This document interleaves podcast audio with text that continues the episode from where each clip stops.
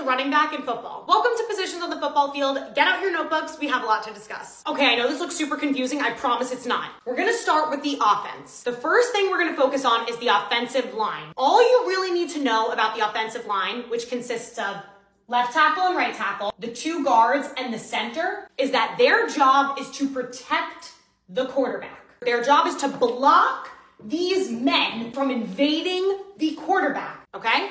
If you saw the movie The Blind Side, Michael Oher plays left tackle, protecting the quarterback's blind spot. Now we have our big guy. That's your quarterback. That's your Tom Brady, Patrick Mahomes, Joe Burrow. He is in charge of the offense. So the center, when we start the game, is going to snap the ball to the quarterback. So you know when you see like the hike and they throw the football underneath their legs to the quarterback? And now the quarterback's going to take a look at the field. Who is open?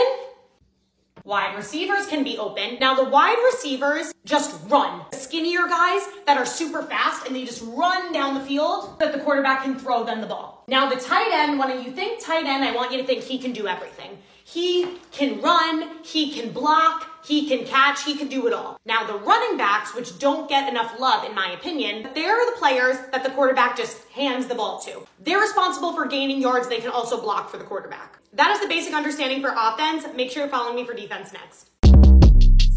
Short Cast Club